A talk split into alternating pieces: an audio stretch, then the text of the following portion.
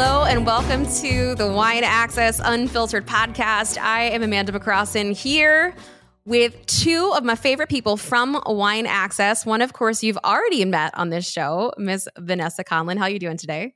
I'm great. Very excited about our guest and the wines today.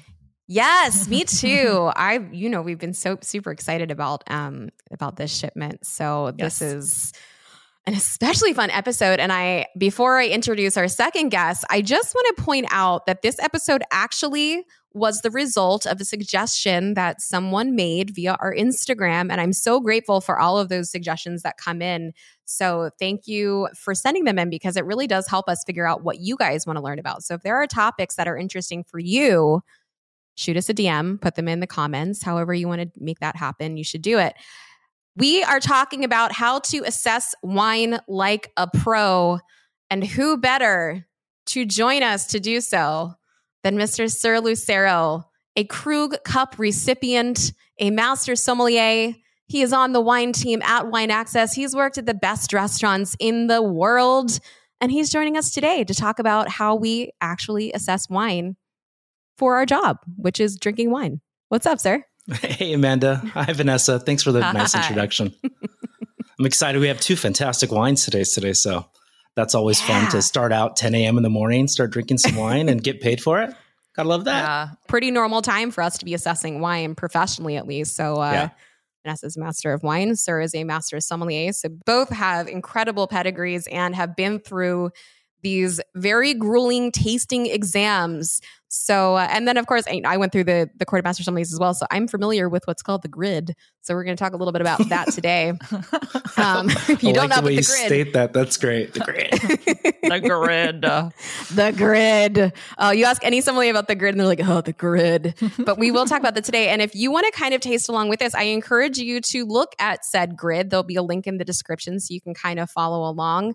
But I think one of the things I want to start with is, you know, why we're actually doing this aside from the fact that someone requested it.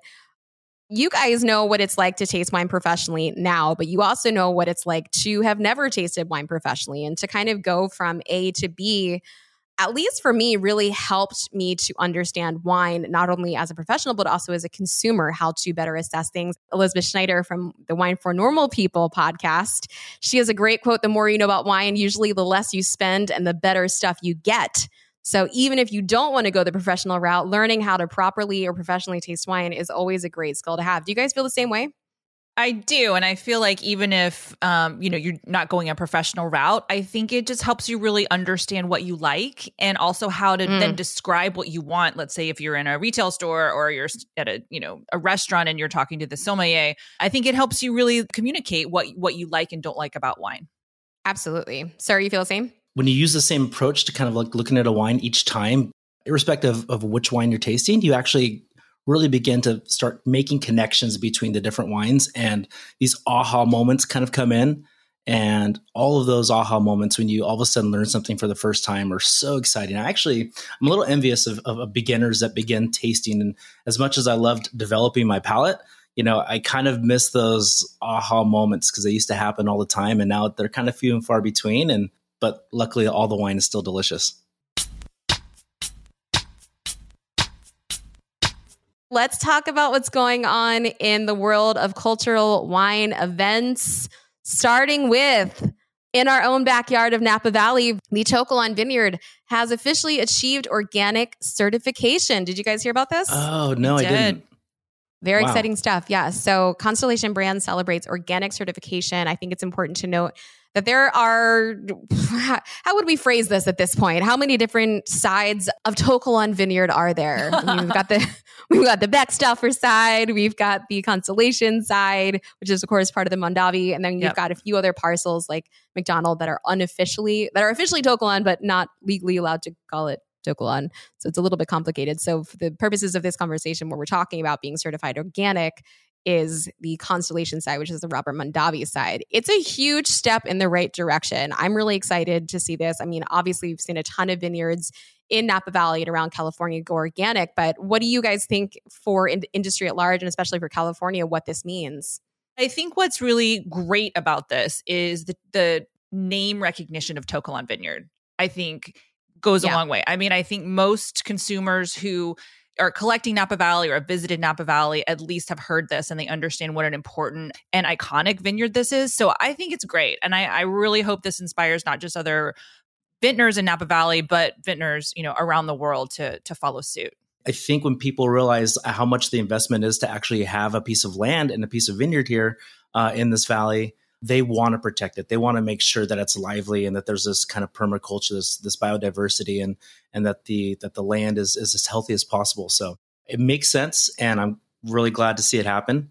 Yes, you reminded me. I think it's important to state too that it's not easy to become certified organic. Mm-hmm. You know, it takes, you know, multiple years of sort of showing all of your records, everything that you've ever done. It's very expensive. In a good way, it forces you to stay on track, right? Because you you don't have these options of let's say like you know you're worried about mildew and then you're just going to go spray a bunch of, of you you you can't do that. You know you have to like approach the vineyard like it's this like living thing and you're constantly taking care of it rather than kind of going in after the fact and try trying to like put a band-aid on it's for sure a commitment and I, I know that you know with as large as To Kalon is there's some really really really truly amazing parts of it there's other parts where you know you're driving by in the middle of the rainy season like right now and you kind of see puddles in the vineyard where there's actually going to be a little bit more water retention. You know that farming in those sections of the vineyards is going to be quite a bit more difficult. You mentioned the the puddles, Sur. I was talking to a few vintners because of all this rain that we're having in in January. You know, normal to have rain this time of year, but this has been quite a bit across the state of California. And a few of the vintners have been talking about the fact that their farming practices have really helped them in these intense intense rainfalls with actual absorption into the soil right? So the fact that you know i think even more than organic we're talking about regenerative agriculture. You mentioned permaculture earlier. You know these farmers that are really being conscious about their land not only because it improves the quality of the grapes but also just agriculture at large you're you're helping to work with mother nature instead of against mother nature well done, To Kalon Vineyard. Congratulations. Very exciting. Other big news in the champagne world. Vanessa, you're a champagne lover. Sur, I assume you're a champagne lover as well? I do love champagne. Yeah. I don't drink as much of it as I usually want to, but uh, I do like champagne quite a bit. We've all heard of LVMH, of course. Uh, there's another very big family making massive acquisitions in the wine world, and that is the Pinault family. Uh, they're Artemis Group. So you might be, if you're in the fashion world or you know fashion, you might know the art, the Pinault family owns some very big fashion houses like Gucci and Alexander McQueen. You might also know that the patriarch of that family, his daughter-in-law is Salma Hayek, but they're also adding a few new brands, uh, in particular Champagne Jacquesson to their portfolio. So they already own Chateau wow. Latour, Eisele Vineyard, yep, and now they've added Jacquesson to their portfolio. Very interesting move. They're just adding jewels to their crown. You know, yeah. you look at that list, you're talking some of the top wineries in those regions. So, I mean, I think yeah, they're they're going hard into the luxury space and making the right moves. And the most surprising thing to me when I read this was I didn't know about the Salma Hayek connection. you two are so much more in the know than I am. I'm like, wow, Salma Hayek. I'm like, okay, wow. Last thing I want to talk about, Vanessa. I think yeah. you're probably as obsessed with skincare as I am. Is that yes. a safe safe assumption, Sur? I don't know. Safe. Where do you st- where do you stand on skincare? I think I wash my car with the same soap that I use on my face, so okay, we're good. Drinking a glass of organic red wine every day can give you clearer, younger looking skin. Did you know this, Vanessa? I didn't, but uh, it makes a lot of sense uh, in retrospect. Yes, so because. According to Drinks Business, uh, and this is this is an interesting article. Not in a sense there's a lot of like interesting nuggets, but like it, it's clear that this is sort of a plug for Brad Pitt's latest project, yes. which is a skincare product project. It says research shows that drinking a glass of organic red wine every day can give you clearer, younger skin. Thanks to the high levels of antioxidants, wine can help protect your skin against the damage caused by free radicals blah, blah, blah. Essentially, this is just a, a, way to talk about Brad Pitt's new Le Domaine skincare, which is infused with active ingredients GSM 10 and Pro GR3.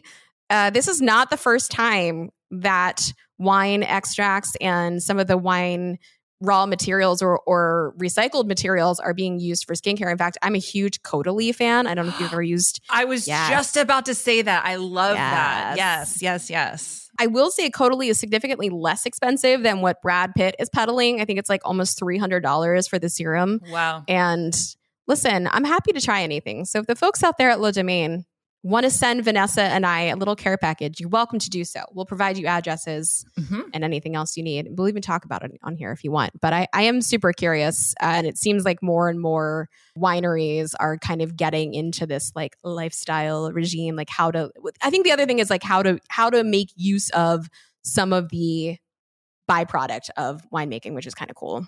There's also um, kind of a big movement among especially younger consumers um, not to not drink at all and yeah. you know so i don't know i'm just thinking this through like i wonder if there isn't um, sort of a marketing push to be like no like come into our world it's healthy you you can look beautiful all right well at this point i think what i need to do is remind you all that if you're enjoying this podcast and you are drinking with us or not drinking with us we would so appreciate you liking and subscribing and even reviewing it. It would mean the world to us. Leave us a little review. Doesn't have to be long, but you know, a review, preferably the five star kind, super, super helpful.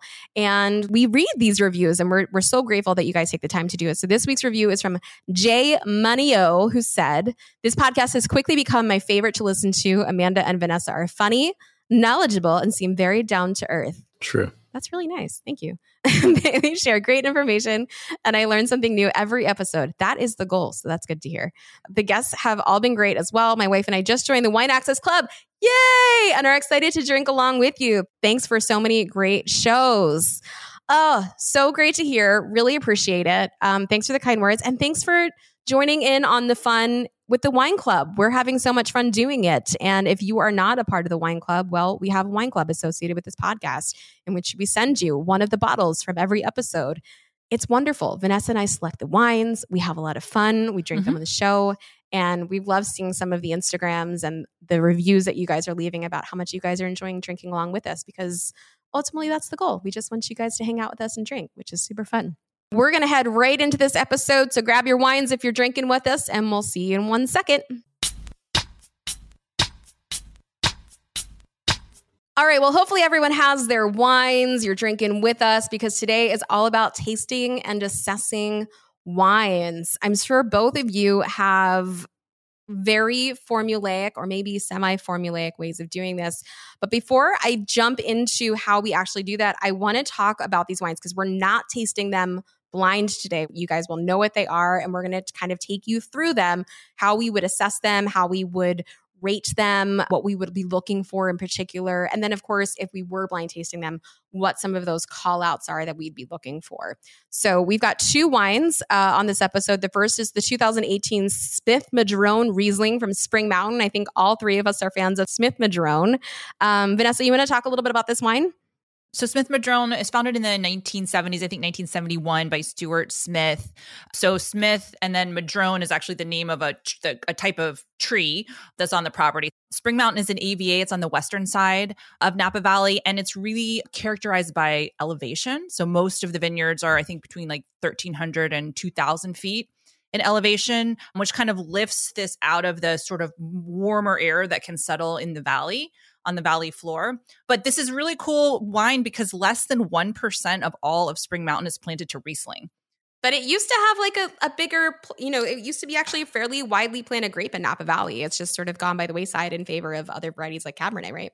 Well, it's I think it's all about money, right? Because people can sure. charge higher, higher bottle prices for Cabernet than they can for Riesling. So, so yeah. So when you think about it like that, especially, you know, to to continue to make a wine like this, you know, really shows their love and their devotion for this variety. Because yeah, for sure they could they could probably plant those acreage to Cabernet and you know make a little bit more bank. But um, but it's beautiful, and I, I think for anyone who's you know tasting at home or wondering, this is a dry Riesling. So I think you know a lot of times we think about Rieslings being sweet, but this this is not. I'm a huge fan. I mean, Sur, what what do you think about the Smith Madrone Riesling? It's delicious. I was telling Amanda a little bit earlier last week, I think it was, um, that I haven't tasted it in a few years, and gosh darn it, it's delicious. Uh, clean, refreshing, bright, crisp. You know, it's got a little more focus than I think I remember. Maybe I was drinking some of the older vintages last time, uh, but even here with four years of vintage age, it's just it's lively and it's vibrant and it's it's it's everything that you know I'd want and like a really crisp, you know, domestic, you know, Riesling.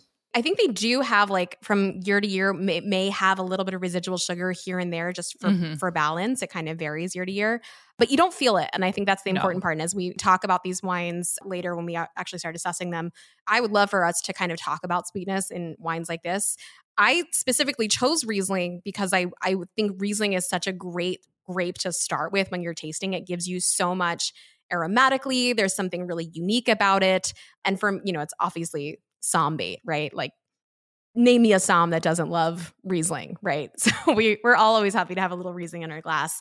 The second wine, I actually would love Sur to talk about this one yes. because if you don't know anything about Sur, the one thing you need to know is he's truly obsessed with Italian wine and specifically yeah. Barolo in a way that I think no one will ever come close to. So we've got the 2018 Aldo Conterno Barolo. And in fact, when I asked Sur what I what he thought the second wine should be, I text Vanessa and I was like, he's gonna say Barolo, right? And she was like, yep. yeah. And he was like, Aldo Conterno Barolo. Great, we win. So, Sur, I'm gonna let you talk a little bit about this Barolo, why you chose it, and what's going on with it. I think it's absolutely stunning. It's rich, and there's, I mean, I've had mine in a decanter now since uh, probably around 8 a.m. And just because I knew it was going to gain a little bit more clarity and it was going to kind of shed some of its kind of you know, it was a little bit kind of like me when I woke up this morning, a little bit groggy. It's kind of like waiting to kind of come together and kind of like you know be a little more crisp and sharp, and and it really is in the glass uh, doing that so much so very nicely. Just beautiful little vineyard, not little vineyard at all. Actually, it's a fairly large vineyard uh, within Monforte, and the Aldo Conterno folks they actually live right there in the middle of this uh, vineyard site in this huh. little kind of little cottage, like little farm cottage called Il Favot, and uh, they make a bottling called Il Favot, and uh, it's their kind of like their declassified Langhe Nebbiolo vines, which is absolutely stunning for right around forty. It's one of my bucks. favorite wines from Wine mm-hmm. Access. Yep, such a great value because we're dealing with an Italian wine, which is a, a, European label, I think it's really important to talk about that label and talk about the region a little bit.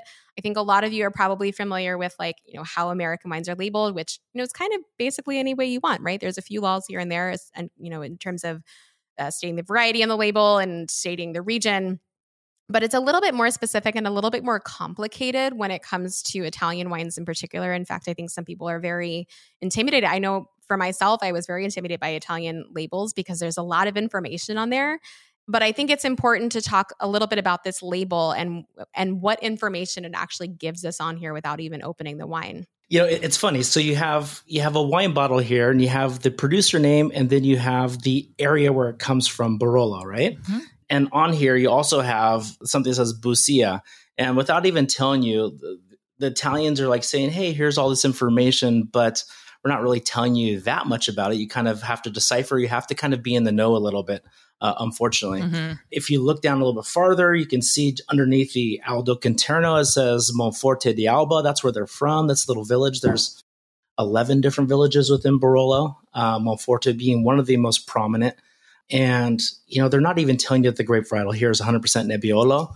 They're telling you the vintage, they're telling you who they are, the producer, which in most European labels, you'll see that the producer name is pretty prominent as, you know, it says Poderi Aldo Conterno, and the sons are now, you know, taking over this for Aldo. It's not saying, hey, this is the grape, you know, or anything like that. You kind of just kind of have to know, hey, I'm, I'm in Barolo, I'm, I'm drinking Nebbiolo, and there's no real easy way around that other than the fact that everybody has Google at their fingertips at this point.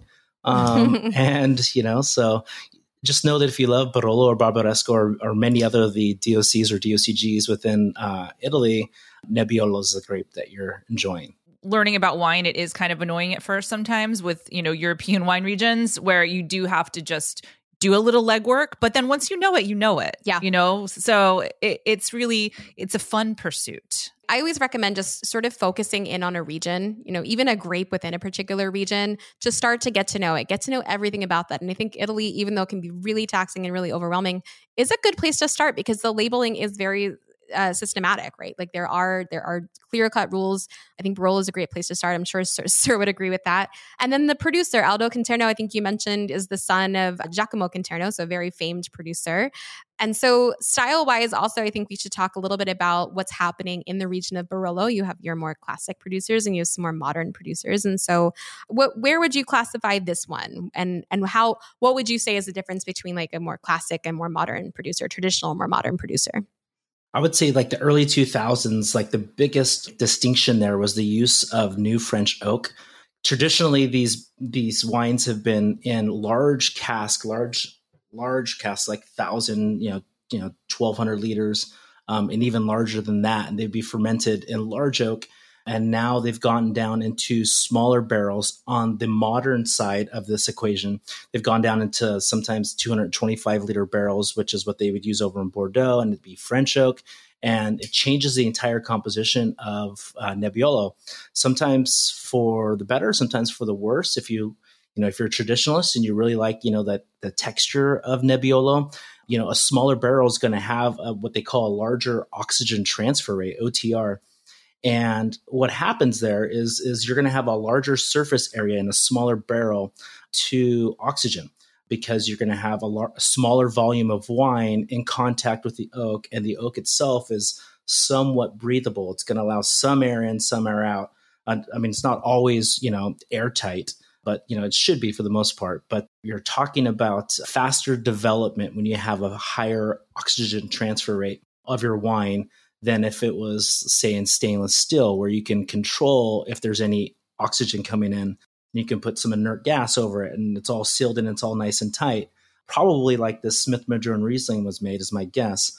You were talking about traditional versus modern, and I think it's one of those things that's you know I always like to bring it back to like how would a how would someone in a restaurant or someone in a store go about utilizing some of this information? And I think when we're talking about traditional versus modern that is something that you can you can use when you're talking to the som or talking to the salesperson to say hey i really like a more traditional style barolo or i like something a little bit more, more modern and that's very translatable for someone in the wine industry so i just want to point that out you know as we're talking keep that in the back of your mind. If Barolo is your thing and you want to dive deeper into it, that's a really good way to sort of separate out uh, what you want from what you don't want. I want to talk a little bit about what your methods are for tasting. I think everyone has a different school of thought when we're professionally tasting wine, which we're kind of doing today. What is your thought on tasting a bottle super fresh versus like you pull the cork, you, you pour the wine versus tasting it after it's been open for, you know, since eight o'clock this morning? do you think it's better to taste you know when it's had some time to open and breathe or where where's your stance on that well, I, I, can say for what we do at Wine Access, let's say, because we write all, all of our own tasting notes, mm-hmm. is we we don't like decant the wines or anything first. Like we taste them poured right out of the bottle because we think for the consumer at home, we want to give a really truthful experience of what you might have if you just pour it from the bottle. But but we'll also see what happens over time and often put that in the tasting note like over time this this this could this happens or you know we give you a recommendation for decanting if we think so but for tasting purposes we're we're not leaving them open before we assess them.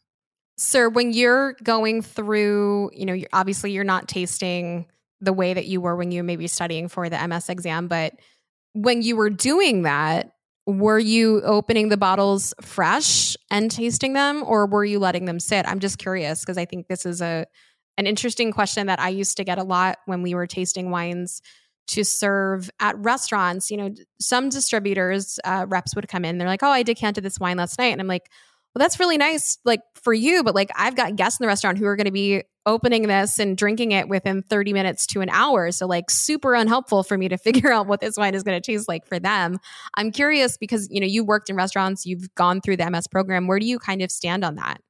You hit it right on the head, uh, Amanda. I would not actually consider wines that were open from, you know, I mean, I, I would allow wines to be open that day, but when wines came in and they were, you know, clearly been open for like a day or two, you could always pick that up with enough experience. And you just really got to understand exactly what your guest is going to get.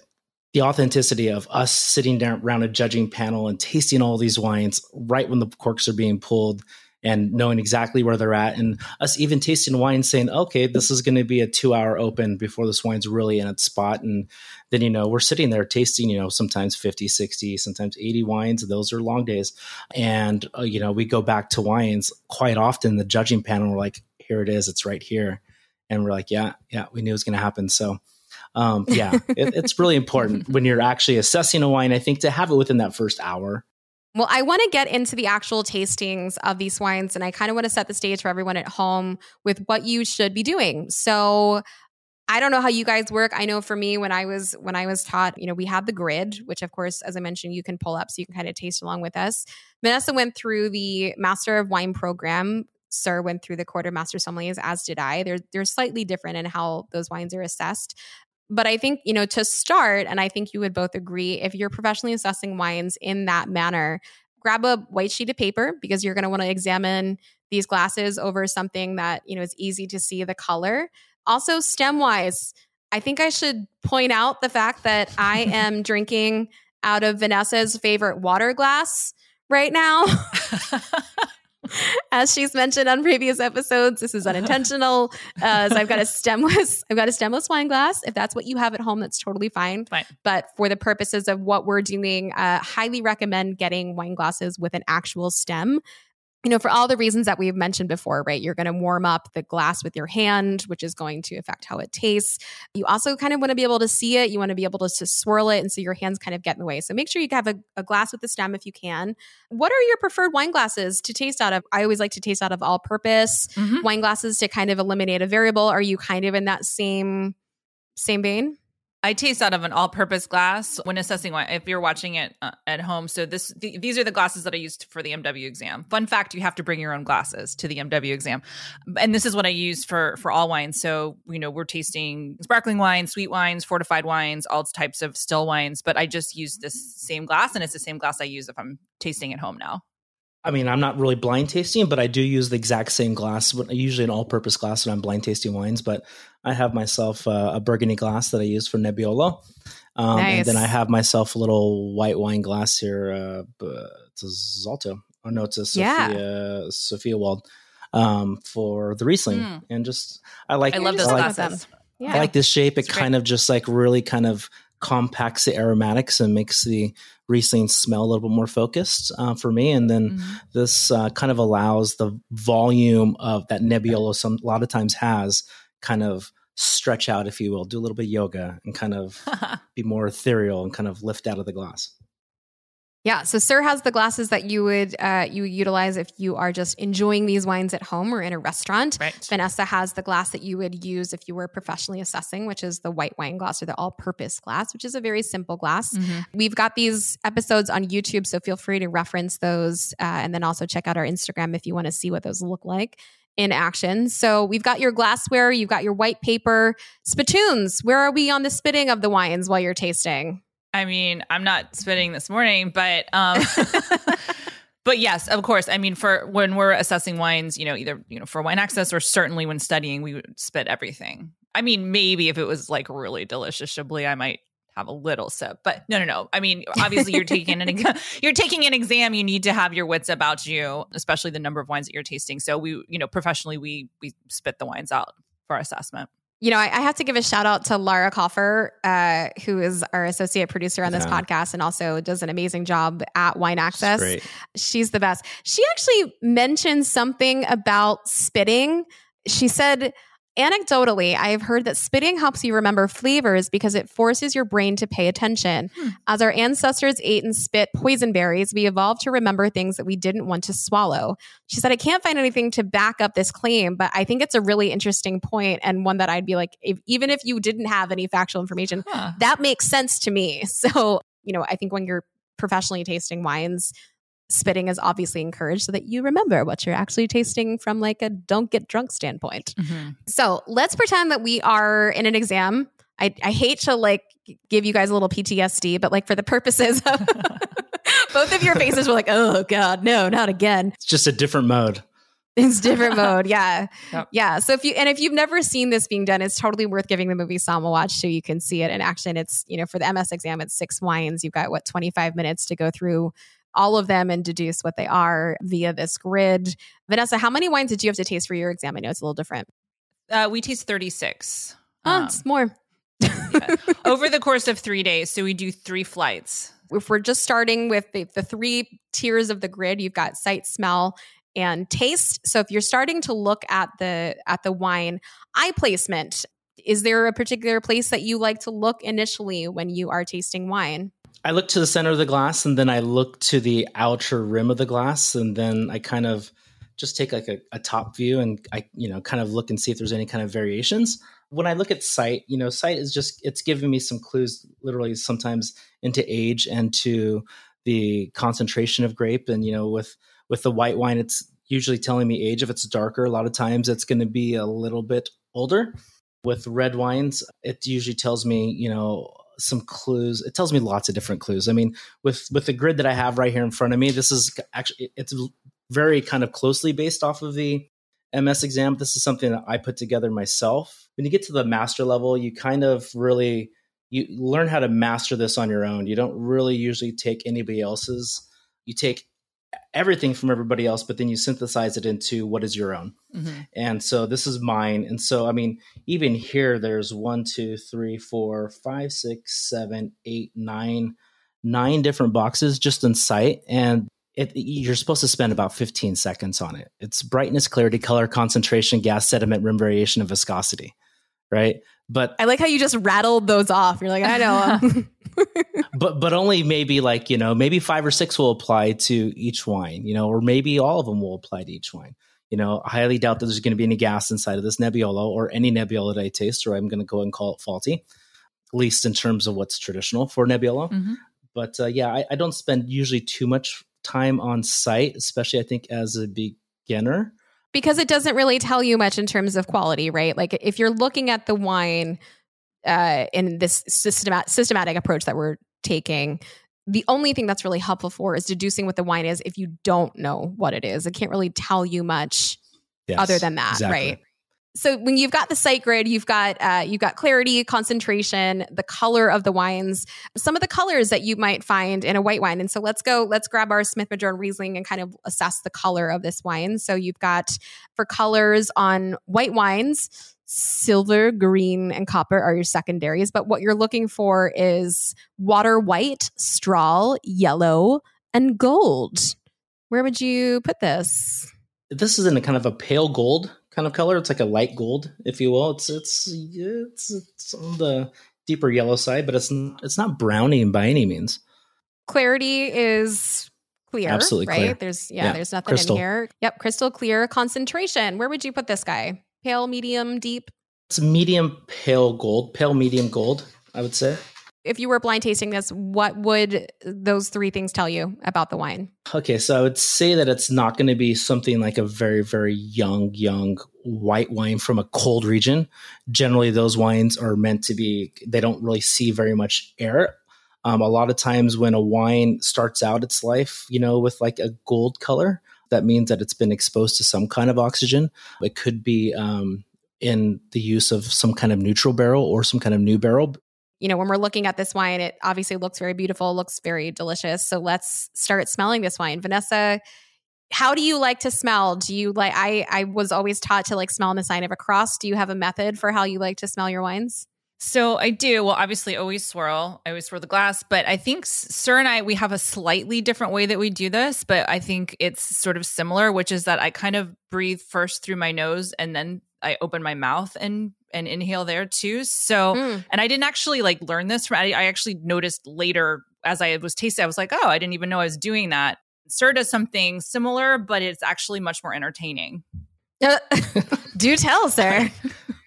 I do actually get uh, I get teased. I guess tease is probably a more uh, I guess appropriate way of saying this, but um, I I start with my mouth and my jaw kind of opening, almost like a fish, like oh whoa whoa whoa, I'm smelling the wine in as I'm opening and closing my jaw, which almost like um almost like a bellow on a fire. Okay. It it draws air in and then pushes it out, pulls air in, pushes it out. You're just using your jaw muscles. I mean, you you, you could be not breathing, holding your breath, and opening and closing your jaw, and you can feel the air going in and out of the back of like your retronasal way back here in the back of your throat and that's where you're going to have the most sensitive I guess, aromatic receptors in your body. So I'm utilizing just jaw muscles, which, you know, I'm used to, you know, everyone's used to eating. So it's like second nature. I'm smelling while I'm actually bringing those aromatics in through my nose and pushing them out through my mouth, in and out, in and out. And I'm getting a, a just a really kind of clear kind of picture of what the wine is doing. Yeah, if you're not watching this on YouTube right now, like you're missing out because this is fascinating to watch. And I'm, I'm not making fun of you. I think it's, I think people that have found a way, something that works for them, that is theirs, that you can use time and time. That's a, that's a brilliant thing to see in life if you're starting out and you're you're just wanting to get a sense for like what all this is, the thing that I would encourage you to do is get comfortable sticking your nose in the glass. Believe it or not, that is like the hardest thing for people to get comfortable with because it feels weird. I would say I think the thing that people are equally uncomfortable with is actually like swishing the wine around actually. So yes. I think maybe putting your nose in the glass, but I think that's kind of the the bigger one where, you know, I do when I if I lead tastings or I do videos, you know, for our wine clubs and stuff, if you watch those, you're probably sick of hearing me say that. But I'll always say like really like so, like let it touch every corner of your palate. You know, like really sit with it, swish it around. Because if you're just like down the hatch, I mean, you're getting 10% of what that wine has to offer. We've talked about the technique of smelling, but what is it that we're actually smelling for? If you look at the grid, you'll notice is this wine sound? You know, we're looking for wine faults, including TCA. You know, th- this is what we colloquially call a wine as being corked. That doesn't mean that there's cork in the wine. TCA is actually what we're talking about. What are some of your tip offs for TCA? Like wet cardboard i think is the way yeah. that that you can think about it and different people have different sensitivities to it as well sometimes you know you open a bottle and one person say i don't think it's corked and you'll have other people at the table saying it's definitely corked you know so yeah. I will say a trick though, if you're not sure, because sometimes I'm I'm sure, Sur, this happens to you too. You're like, ah, I'm not quite sure, but if you leave it in the glass, like put it aside and come back to it after a little and it, it will definitely show more TCA over time if you're not sure. Yeah, it doesn't it doesn't get better with time. That's no. not one of those things that you're like, let me just see if it improves. Like it will not improve. It will only continue to worsen. Mm-hmm. I used to let people like, well, just decant it. It'll be fine. I'm like, no, that's no. the opposite of what you want to do. It's a completely innocuous thing. I mean, it, it's, what is it, like one in a hundred bottles uh, are, are infected with TCA. So wet dog, wet cardboard, wet newspaper, that kind of grandma's basement. Anytime you get those things, that's usually a good clue that the wine is probably not sound, that it might have some TCA. Uh, at that point, we've talked about this in other episodes before. At that point, what you want to do is take that cork, put it back in the wine, and take it to where you got it and say, This wine is corked. They will give you a credit for that bottle or give you a new bottle if it's from Wine Access. Same deal. Call them up, let them know it's corked. There's nothing wrong with the wine itself. It's not a bad producer necessarily. Sometimes you have rare examples in which wineries can have a bad run of corks or something like that, but uh, it has nothing to do with bad winemaking or anything like that. It has everything to do with the cork. Brettanomyces, or what we affectionately refer to as Brett. This is another one where some people are really sensitive and some people are not sensitive. Some people like it. This is kind of like a friendly fault yeast is obviously super important in winemaking. It's what turns sugar into alcohol. You know, so fermentation for anyone at home, you know, is yeast consume the sugars in the grapes and the byproducts are alcohol and CO2.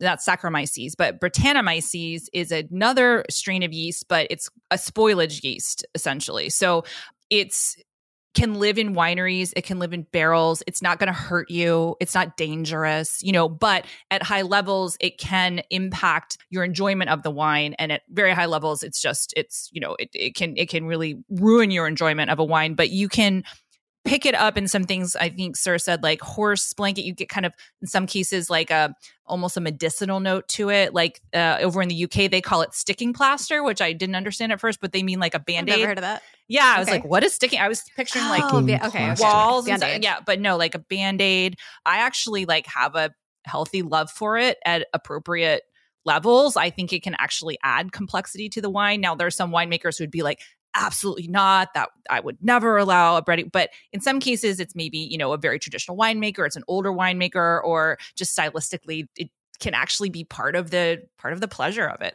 So those are just two examples of some faults. Uh, you've also got like oxidation volatile acidity or va ea those are you know your shoe polish kind of spells often found in italian wines as we smell, what are the first things that you're looking for? Is it different types of fruits? Is it spices?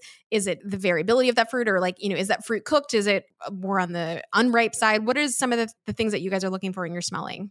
I don't really go into trying to smell specific descriptors. I try and get an overall picture of the energy of a wine, of whether this wine feels like it was sun baked or if it's almost ripe, just about ripe, perfectly ripe hyper ripe, and then like raisinated.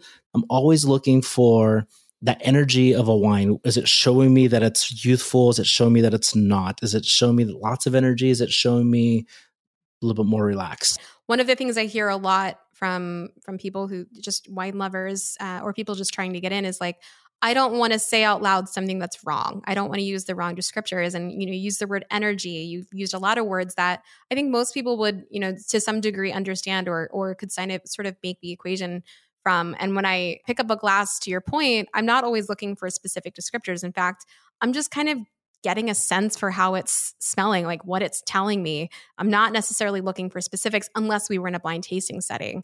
Vanessa, I'd love for you to take on the Riesling and just kind of give me a little rundown of what it is you're smelling in this glass. If I was assessing this for the exam, right, I'm trying to kind of notice as many things as possible at once. So I'm kind of looking for is the fruit to your point fresh or dried in this i'm getting more f- fresh fruit which can which can tell you the age of it mm-hmm.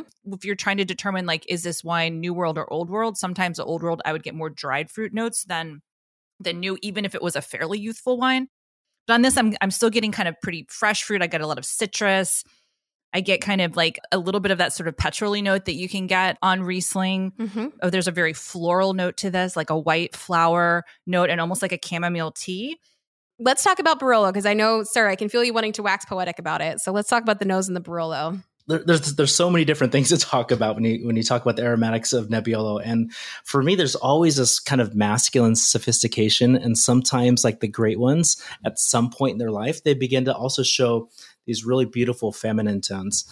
Uh, you know, the soft kind of like sweet rose kind of perfume with the darker, riper kind of cherry that I'm picking up off of this wine right now. And it was decanted three and a half hours ago at this point, and it's showing all kinds of like I guess signs that it could sit here in a, the decanter for well into tonight. Maybe I'm gonna maybe drink the rest of this later on this evening with dinner because it's there's it, it's got that structure, it's got that acid, it's got that tannin, and when I'm smelling this, it just it's offering me such a, an array of aromatics that just I guess make me think of like all things that are harmonious between the masculine and feminine sides of wine.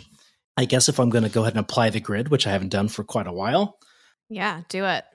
So yeah, the condition of the fruit is just ripe. You know, the fruit aromas. You know, I think there's there's some dried tart fruit, like some there's some tart red cherry, and there's also some ripe dark black cherry. There's some cranberry. There's some red plum secondary aromatics i think is where this wine's on full display. When we, mm. i think there's already that kind of like sweet cigar cigar tobacco. It's tan tobacco and it's also colorado or maduro tobacco where it gets a little bit darker and a little bit sweeter. There's some kind of more new leather kind of like profile on the wine. There's plenty of rose petal almost like the rose petal is kind of like mortar and pestle.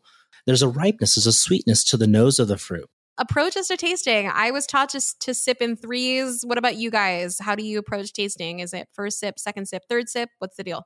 I usually do one and maybe a second for backup just in case. I mean, if I was tasting for the exam because I try not to second guess myself too much. You know, I think the more mm-hmm. you go back to it, the more you try to talk yourself maybe into being something else. And so listen, really listening to the first impression. So no, I just really do like one, but we talked on this about this a little bit earlier, swish. but I really swish it around like you know, almost like it's mouthwash, you know? Yeah. Of course, in a professional setting or for the exam, we'd spit it out.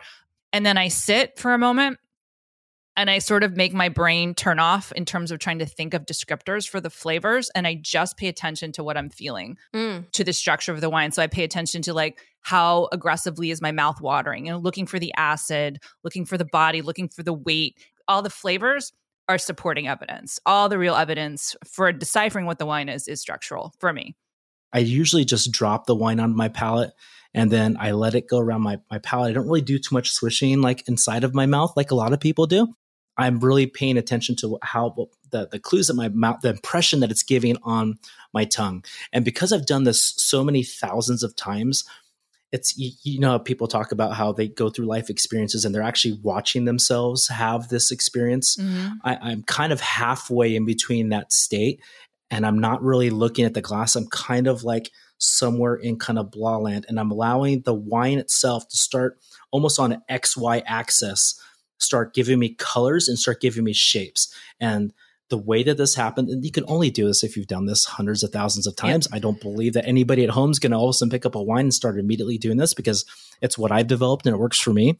some of the practices are can be a little bit daunting, but I also think in some ways it gives a lot of people permission to just kind of play around with with it, right? Like find your own way. You know, that we have this grid in front of us, utilize it if you want, but also don't be afraid to just like sit there as Vanessa said and just like be with the wine. Let it let it come to you. Don't, you know, don't try to pick out specific things just structurally, I just kind of want to highlight a couple of things. We talked about acid.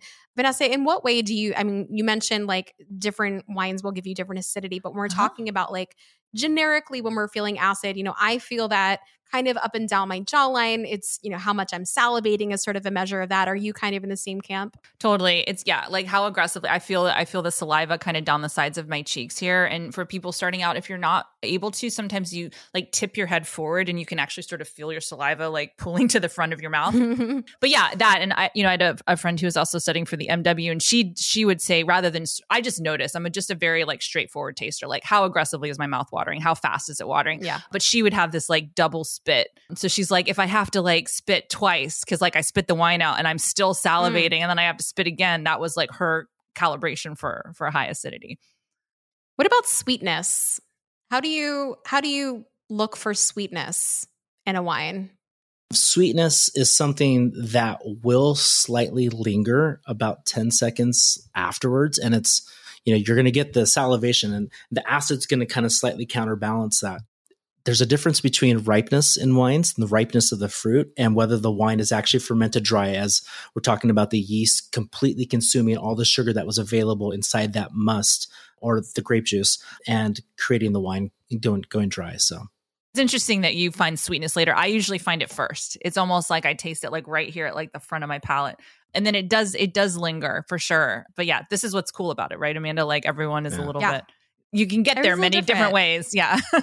yeah. Absolutely. Sweet, you know, and I think sweetness sometimes can be perceived as a bad word, right? Mm-hmm. Some people think of a sweet wine, and this is by no means a sweet wine, as as you said, this is a commercially dry wine. We would not label this as a sweet wine. This is a this, with two grams of residual sugar, whatever we think it is.